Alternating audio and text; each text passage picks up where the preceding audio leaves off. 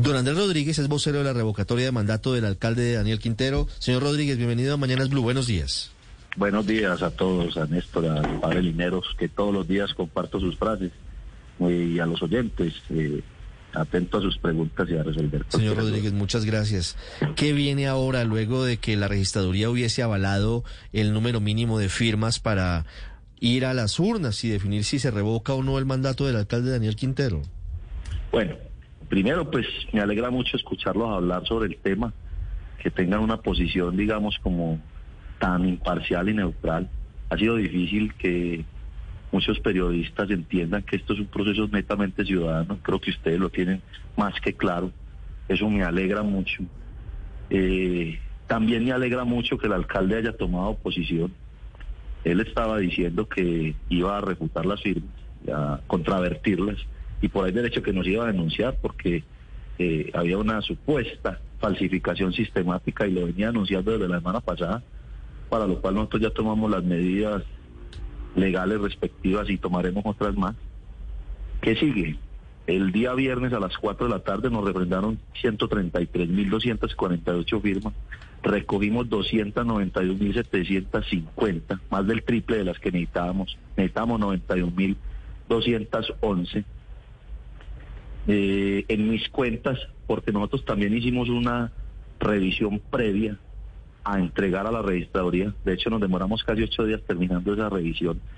Eh, teníamos una cifra aproximada de las 160 mil firmas buenas.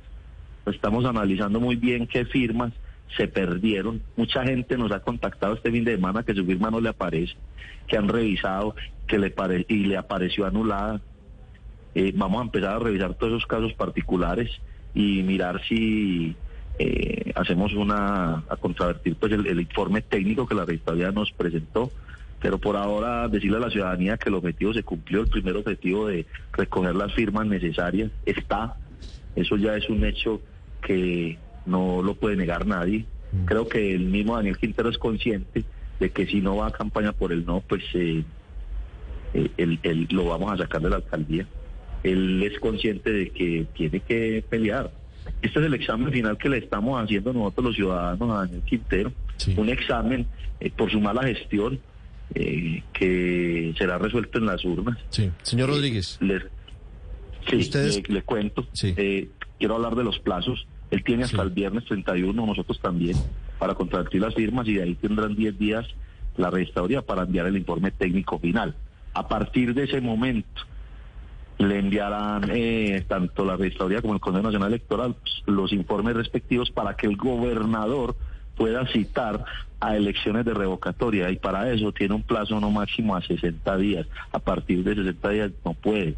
Por ende, nosotros calculamos que las elecciones de revocatoria se harán entre la última semana de febrero y la primera o segunda semana de marzo. Podrá coincidir con las parlamentarias ya dependerá de la decisión del ¿Y eso, mismo gobernador. ¿Eso es posible, señor Rodríguez?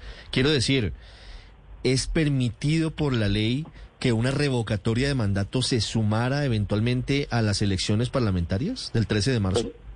si lo vemos desde el punto de vista logístico y en vía de, digamos, del ahorro que no, pues es más barato. Lo no, claro. Es lo más, lo más lógico, pues, si lo analizamos así o digamos que usar la misma logística ocho días antes y que simplemente se instale todo y se deje listo para que podamos nosotros salir a votar la revocatoria. Esas son opciones que nosotros pues consideramos que son las más lógicas y las más viables.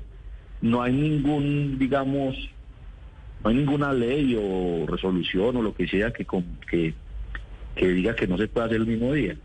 Ya dependerá, digamos, del gobernador y la registraduría que miren la viabilidad de que cuál es la mejor fecha. Yo calculo esas fechas pues porque es lo que los tiempos me dan. No, y pues para ustedes sería muy conveniente porque estaría movilizada la ciudadanía y sería mucho más fácil conseguir el umbral sobre el que quiero preguntarle, el, número mínimo de votos que se requieren. Ustedes obtuvieron 133.248 firmas válidas. Ustedes dicen que, que, están en desacuerdo, que ustedes creen que son más y están evaluando si piden una revisión a la registraduría. Pero de ese número a las 314.721 firmas, eh, votos mínimos que se necesitan, hay un trecho largo, son más de 180.000 votos de diferencia que habría en caso dado. ¿Usted cree que sí se logra ese umbral, que es la dificultad más grande para que salgan adelante revocatorias de mandato? Mira, nosotros teníamos seis meses para recoger las firmas. Nos demoramos tres meses y medio recogiendo 305 mil firmas que fuimos las que recogimos. Tuvimos que eliminar unas cuantas.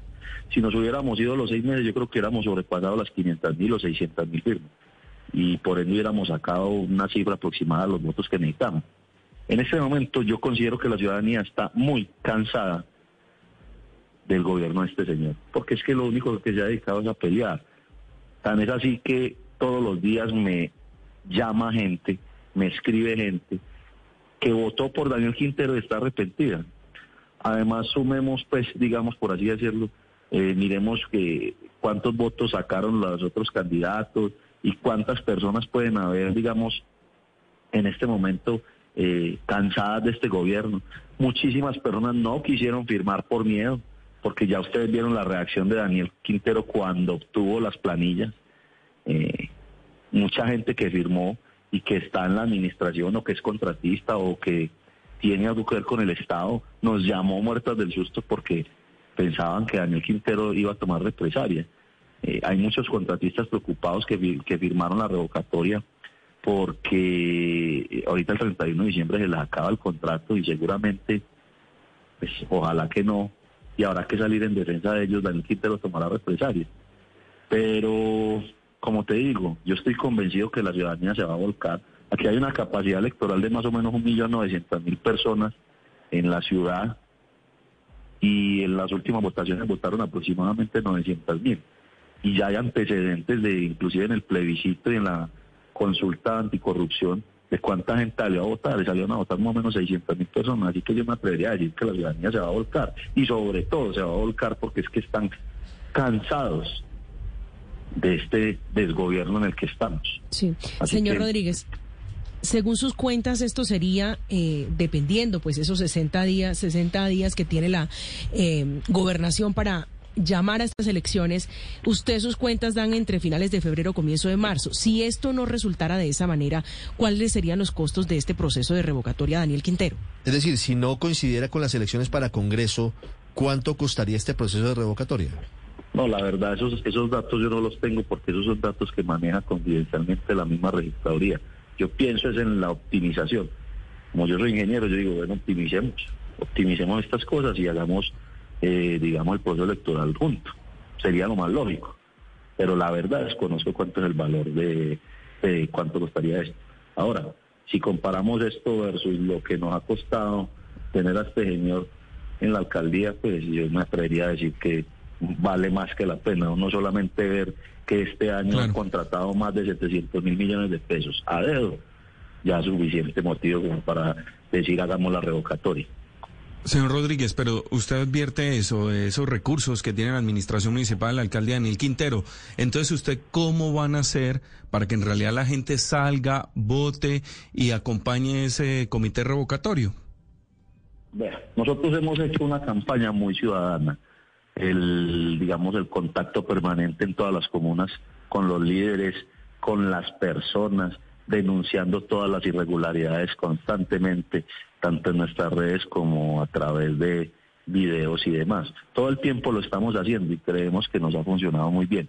Así como lo digo, nosotros hemos tenido una campaña eh, para la recolección de firmas que prácticamente se hizo con las con lo poquito que pudimos ir recogiendo la fuimos haciendo y de esa misma manera creemos que somos capaces de llevar esto eh, de una forma muy ciudadana, eh, muy de eh, multiplicar la información entre nuestros contactos y demás.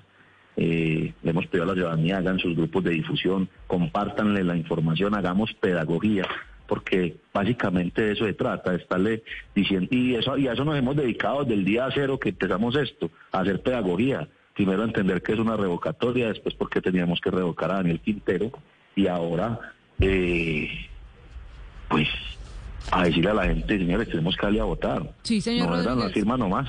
Hay que salir a votar. Claro, señor Rodríguez, usted nos dijo hace un minuto, un momento, que ya desde el comité de la revocatoria tomaron medidas legales por las declaraciones iniciales del alcalde cuando conoció las firmas que ustedes habían recogido. ¿A qué se refiere? ¿Cuáles son las nuevas medidas legales? No, es que definitivamente él está haciendo una denuncia temeraria.